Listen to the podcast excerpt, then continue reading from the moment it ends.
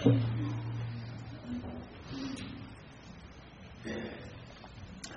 49, verses 8 through 26 is our Old Testament reading this morning.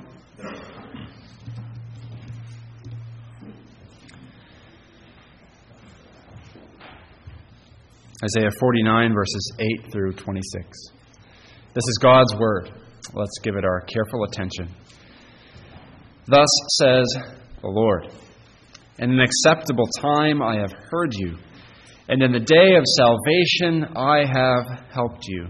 I will preserve you and give you as a covenant to the people to restore the earth, to cause them to inherit the desolate heritages that you may say to the prisoners, Go forth. To those who are in darkness, show yourselves.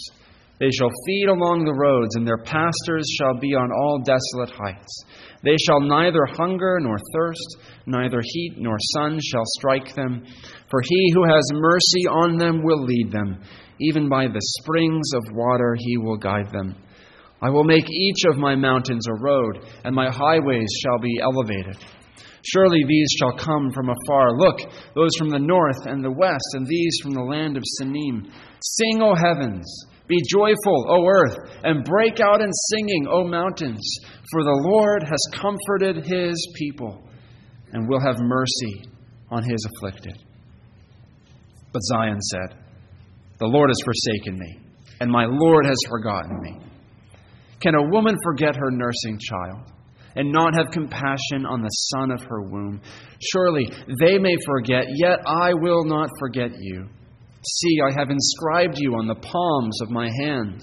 Your walls are continually before me. Your sons shall make haste. Your destroyers and those who laid you waste shall go away from you. Lift up your eyes, look around and see. All these gather together and come to you. As I live, says the Lord, you shall surely clothe yourselves with them all as an ornament and bind them on you as a bride does. For your waste and desolate places and the land of your destruction will even now be too small for the inhabitants, and those who swallowed you up will be far away. The children you will have after you've lost the others will say again in your ears, The place is too small for me. Give me a place where I may dwell. Then you will say in your heart, Who has begotten these for me, since I have lost my children and am desolate, a captive and wandering to and fro? And who has brought these up? There I was, left alone, but these, where were they? Thus says the Lord God Behold, I lift my hand in an oath to the nations, and set up my standard for the peoples. They shall bring your sons in their arms, and your daughters shall be carried on their shoulders. Kings shall be your foster fathers and their queens your nursing mothers. They shall bow down to you with their faces to the earth and lick up the dust of your feet. Then you will know that I am the Lord, for they who shall not be ashamed who wait for me. Shall the prey be taken from the mighty, or the captives of the righteous be delivered? But thus says the Lord even the captives of the mighty shall be taken away, and the prey of the terrible will be delivered. For I will contend with him who contends with you, and I will save your children. I will feed those who oppress you with their own flesh, and they shall be drunk with their own blood as with sweet wine. All flesh shall know that I, the Lord, am your Savior and your Redeemer, the mighty one of Jacob. Amen. Thanks be to God for that word from Isaiah. And now our New Testament reading is Matthew chapter 12, 22 to 37. There in Isaiah, we read we read of the Lord uh, delivering His people from their bondage to the mighty oppressors around them, and here in, in Matthew chapter 12, we see Christ as the one who binds the mighty the mighty man, the strong man, Satan himself, and plunders his kingdom and brings his people out of that kingdom into his kingdom. Matthew 12, 22 through 37. Then one was brought to him who was demon possessed, blind and mute, and he healed him, so that the blind and mute man both spoke and saw. And all the multitudes were amazed and said, Could this be the son of David? Now, when the Pharisees heard it, they said, This fellow does not cast out demons except by Beelzebub, the ruler of the demons. But Jesus knew their thoughts and said to them, Every kingdom divided against itself is brought to desolation, and every city or house divided against itself will not stand. If Satan casts out Satan, he's divided against himself. How then will his kingdom stand? And if I cast out demons by Beelzebub, by whom do your sons cast them out? Therefore they shall be your judges. But if I cast out demons by the Spirit of God, surely the kingdom of God has come upon you. Or how can one enter a strong man's house and plunder his goods unless he first binds the strong man, and then he will plunder his house? He who is not with me is against me and he who does not gather with me scatters abroad. Therefore I say to you, every sin and blasphemy will be forgiven men, but the blasphemy against the Spirit will not be forgiven men. Anyone who speaks a word against the Son of Man, it will be forgiven him. But whoever speaks against the Holy Spirit, it will not be forgiven him, either in this age or in the age to come. Either make the tree good and its fruit good, or else make the tree bad and its fruit bad, for a tree is known by its fruit. Brood of vipers, how can you, being evil, speak good things? For out of the abundance of the heart the mouth speaks. A good man out of the good treasure of his heart brings forth good things, and an evil man out of the evil treasure brings forth evil things. But I say to you, that for every idle word men may speak, they will give account of it in the day of judgment. For by your words you will be justified, and by your words you will be condemned. Amen. Let's pray. Thank you, Lord, for your word. Thank you for every part of your rich and varied word. Truly, Lord, this is the most precious thing this world affords the revelation from God Himself. Lord, we would be those who are humble and contrite in heart and who tremble at your word, who, who, who hear your word and respond in humble faith and obedience. Lord, that's a work that only you can do. So we pray, humble our hearts, open them to receive this word as the very word of God. We pray it in Christ's name. Amen here in Matthew 12, verses 22 to 37, our, our text this morning, Jesus' ministry is, is heating up. Uh, the, the, tensions are rising, the temperature is rising, things are, are getting, uh, uh, are, are, are, getting uh, more intense, um, the stakes are getting higher.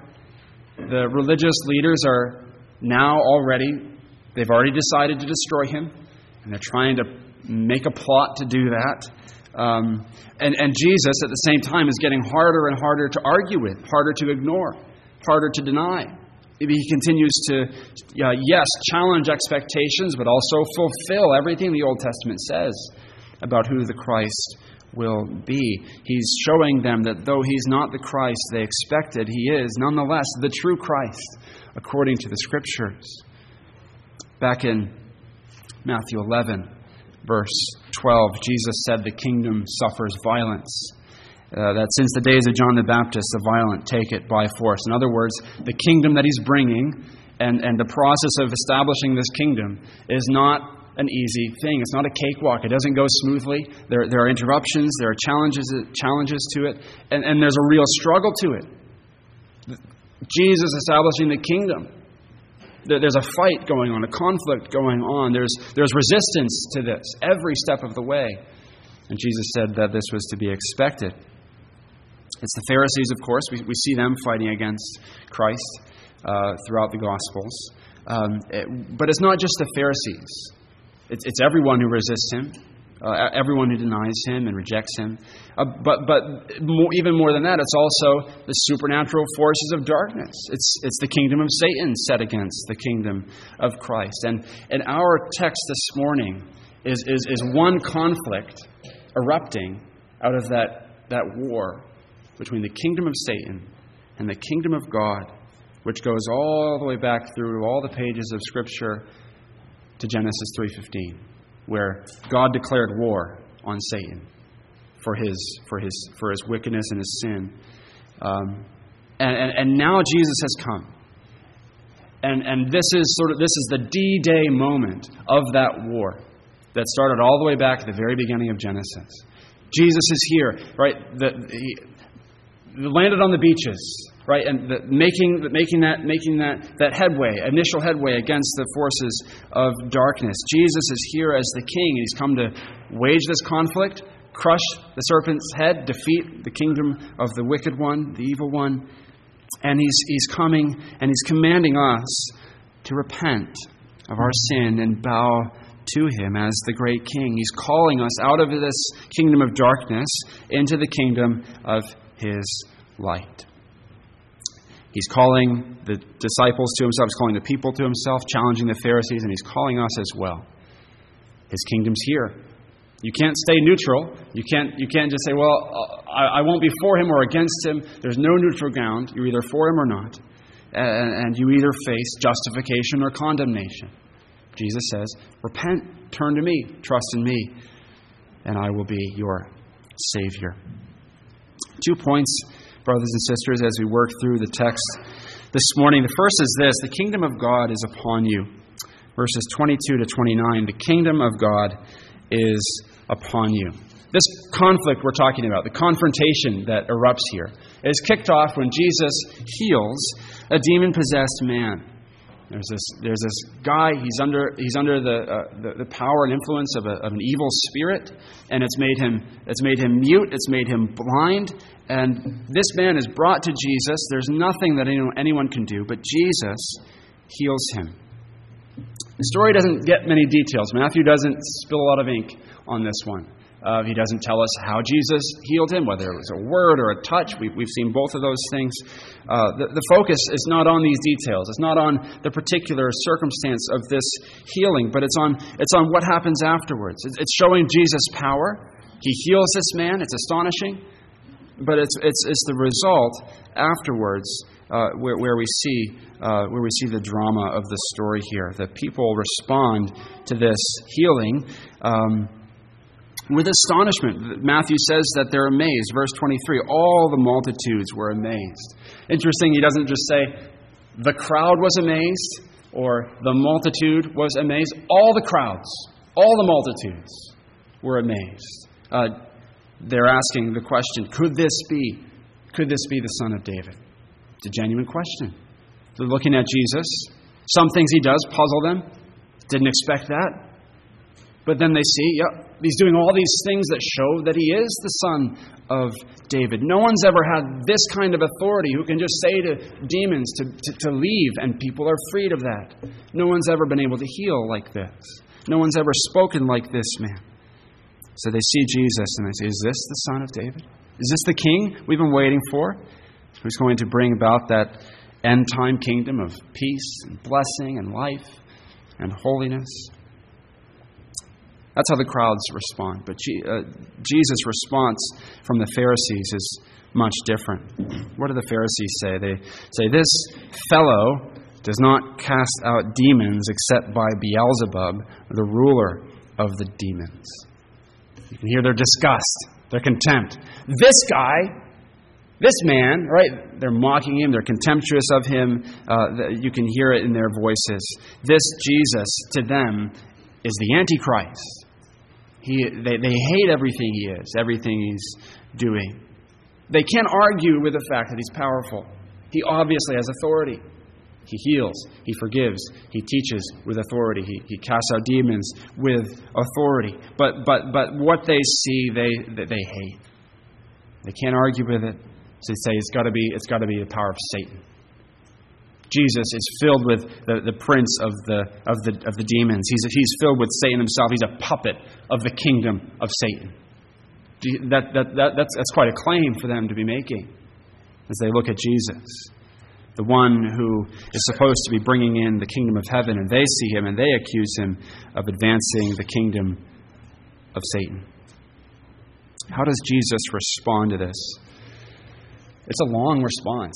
Matthew's usually fairly concise with his descriptions of things and, and how he puts things, but he, he spends a lot of time on this section, on this response of Jesus. And he, I think he's showing us just how important Jesus' words here are, and, and what we see in them is, is devastating. Jesus, first of all, shows them just how ridiculous their claim is. And then he shows them how sinful they are to resist him. And then he warns them they're actually in danger of being shut out of the kingdom uh, with no possibility of getting in. First, he, he points out the obvious truth to them that um, a kingdom which is divided against itself is not going to stand. Civil war is going on, the country's not in a good spot, right? Jesus is saying if there's a kingdom or a city or a house and it's full of conflict and it's divisive, it's not going to last. Something's going to give. It's going to collapse. It's going to fall down. What king or general would order his troops to start firing on his own soldiers? Jesus is, is, is saying to the Pharisees. It's a ridiculous thing for them to say that he's advancing the kingdom of Satan when he's going around casting out demons. Satan would have no reason to do that. Satan is not stupid. He would not do this. This can't be the work of Satan. This supernatural power Jesus is showing has to come from somewhere else. Second, he points out the fact that the Pharisees have apparently overlooked that other Jews cast out demons. He says, Your sons cast out demons, probably referring to those who follow Pharisee, the Pharisees' teaching. And there's some of them who are also going around casting out demons, not as many or with the kind of authority that Christ has, but this is happening in this, in this period of history in, in Israel. And the Pharisees are saying nothing about it. They're not going out after those other Jews and saying, Well, you must be filled with the spirit of Beelzebub because you're casting out demons. Right? Jesus is saying. So they're, they're, not being, they're not being fair at all. Their critique of Christ has nothing to do with the fact that they really think that he's possessed by Beelzebub. So, where does Jesus' authority over the kingdom of darkness come from then? As he's arguing with the Pharisees here, it can't be the powers of darkness giving him this power. Um, only one answer. It can only be the work of the Holy Spirit, the Spirit of God. Who else could give someone this kind of authority over the powers of darkness? It's only the one who's filled with the Spirit who has this kind of authority over these supernatural beings.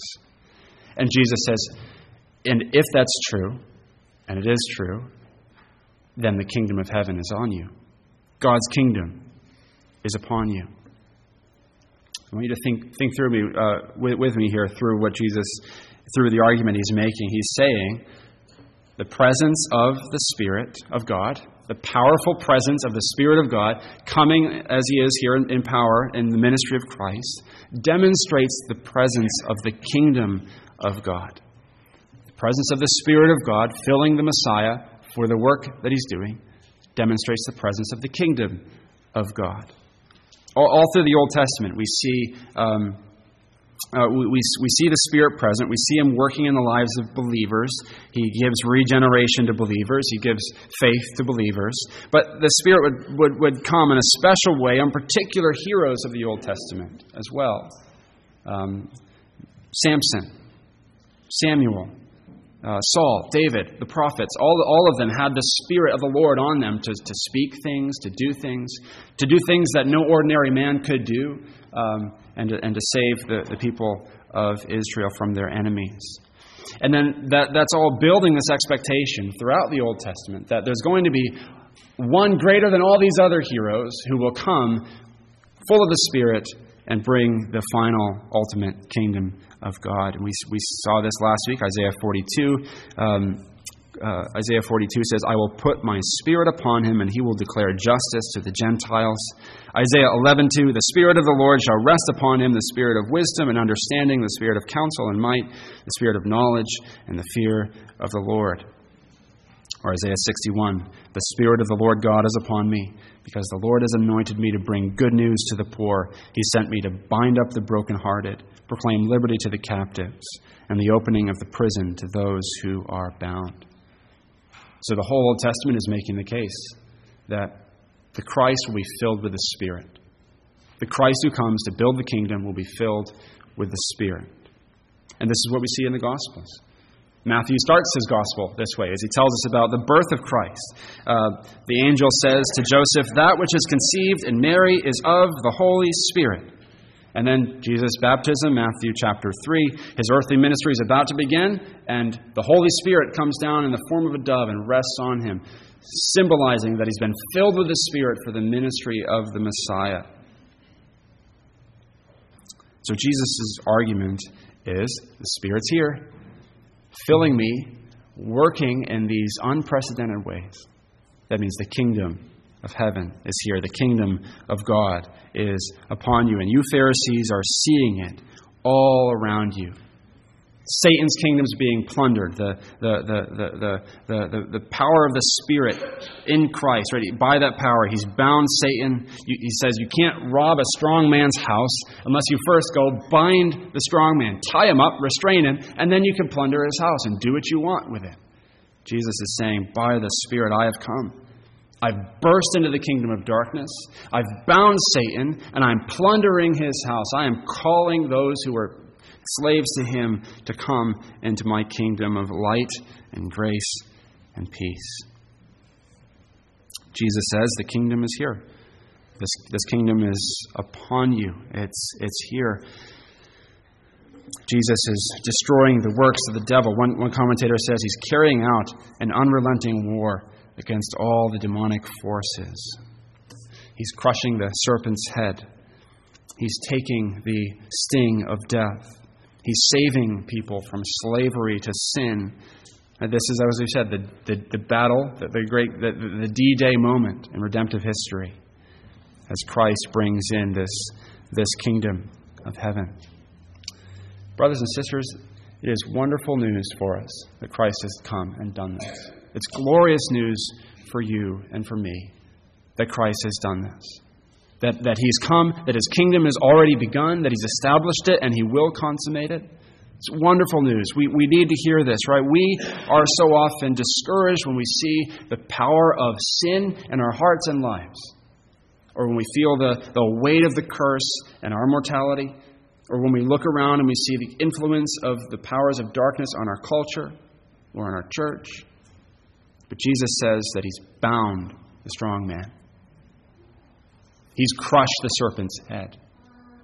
Right? He has won the great victory. He's overpowered the powers of darkness. They have no hold or sway on us. Christ has come. Jesus is stronger than all of them. His Spirit is stronger than all of them. This should fill us with a sense of freedom and delight that He has done this for us, and, and a sense that, uh, of, of courage, not of fear, in the face of the challenges around us and in us. The kingdom is here, the Spirit is working, it cannot fail. But the Pharisees, they look at Jesus and they reject him.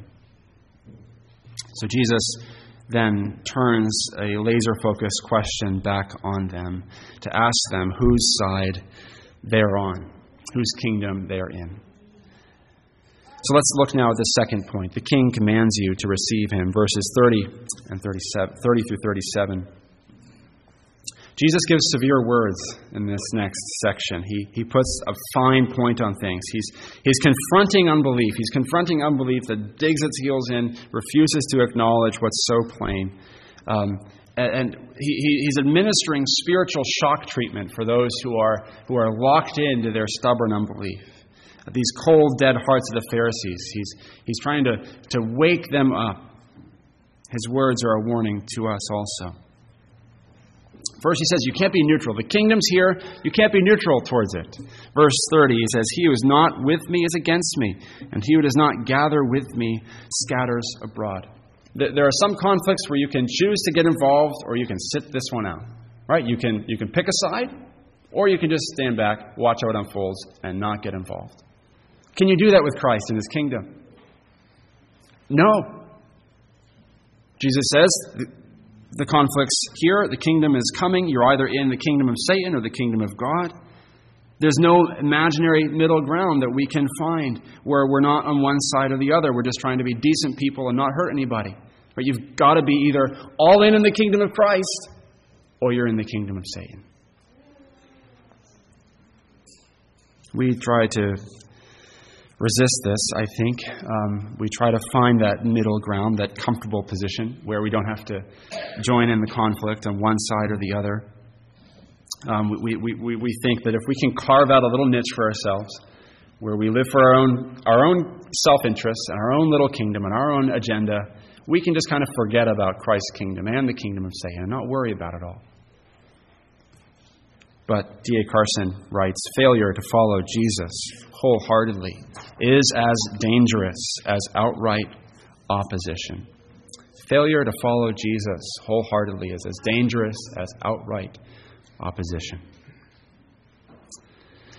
Second, Jesus gives a warning about the kind of attitude um, that understands full well who he is, what the Spirit's doing in him, but rejects it and blasphemes the Holy Spirit.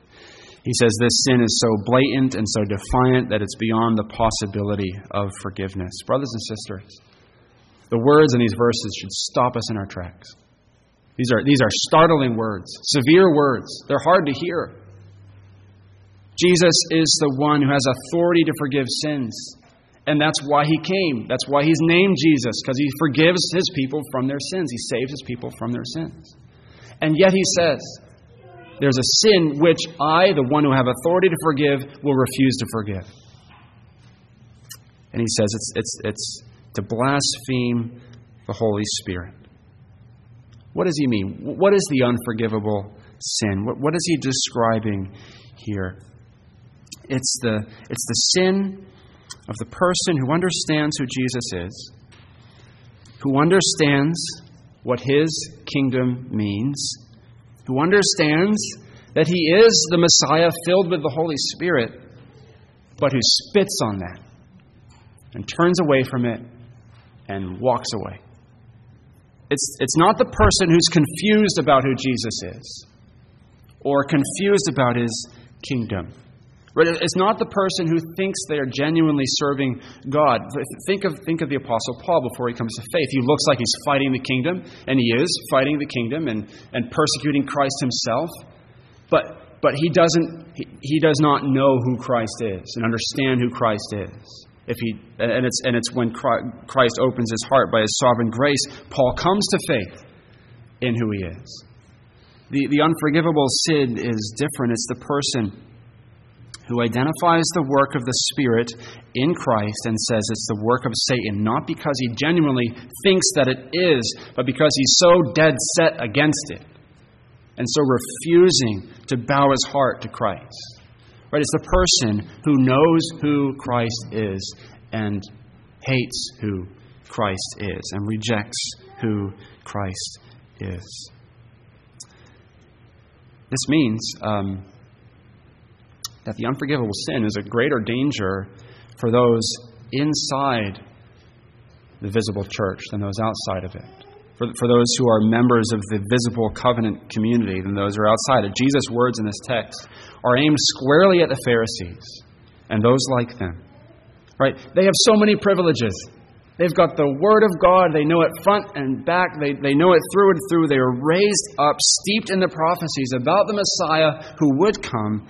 They know what the work of the Spirit would look like, but when they see it, they are jealous and they hate it because it's challenging their own self righteousness, their own ambitions, and they reject it.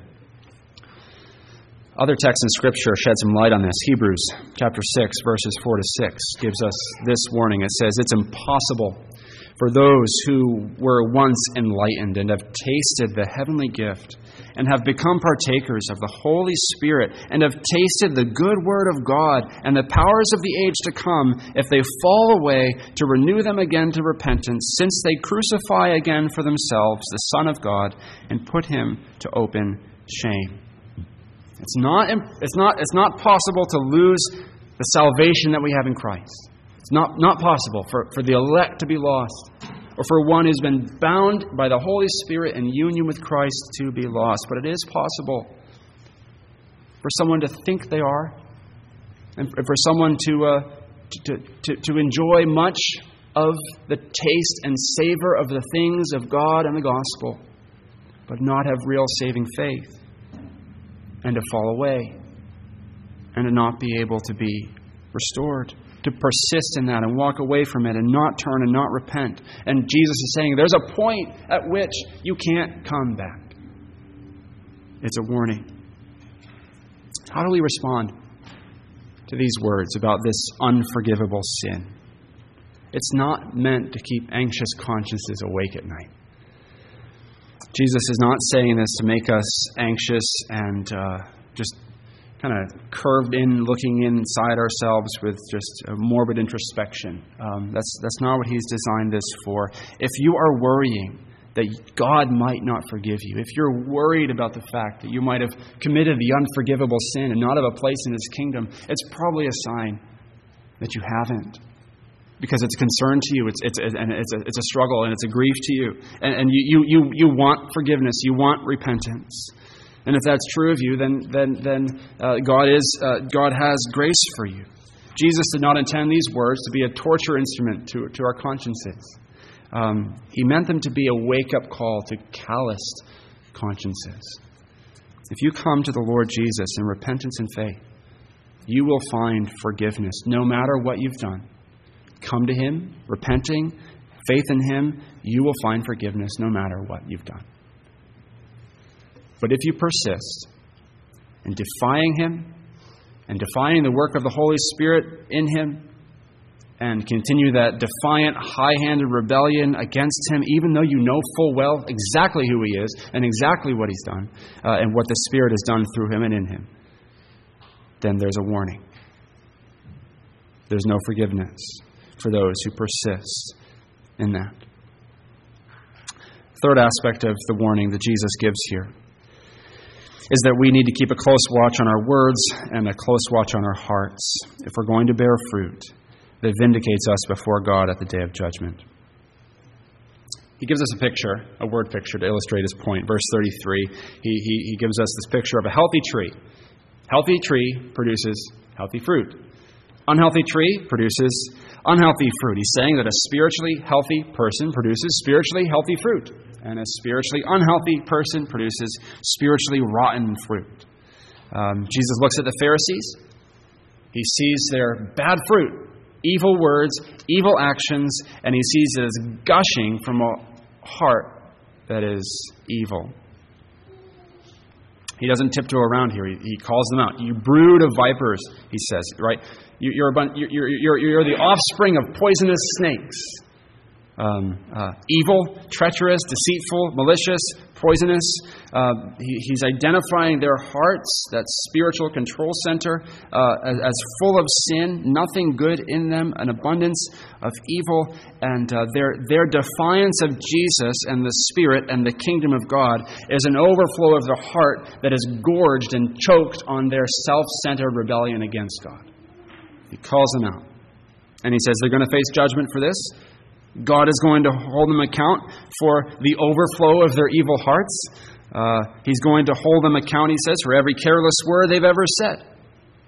And if the overflow of their hearts doesn't meet God's standard of justice, they will not be justified. They will be condemned. He's saying they're, they're, they're in danger of hell, they're in danger of condemnation.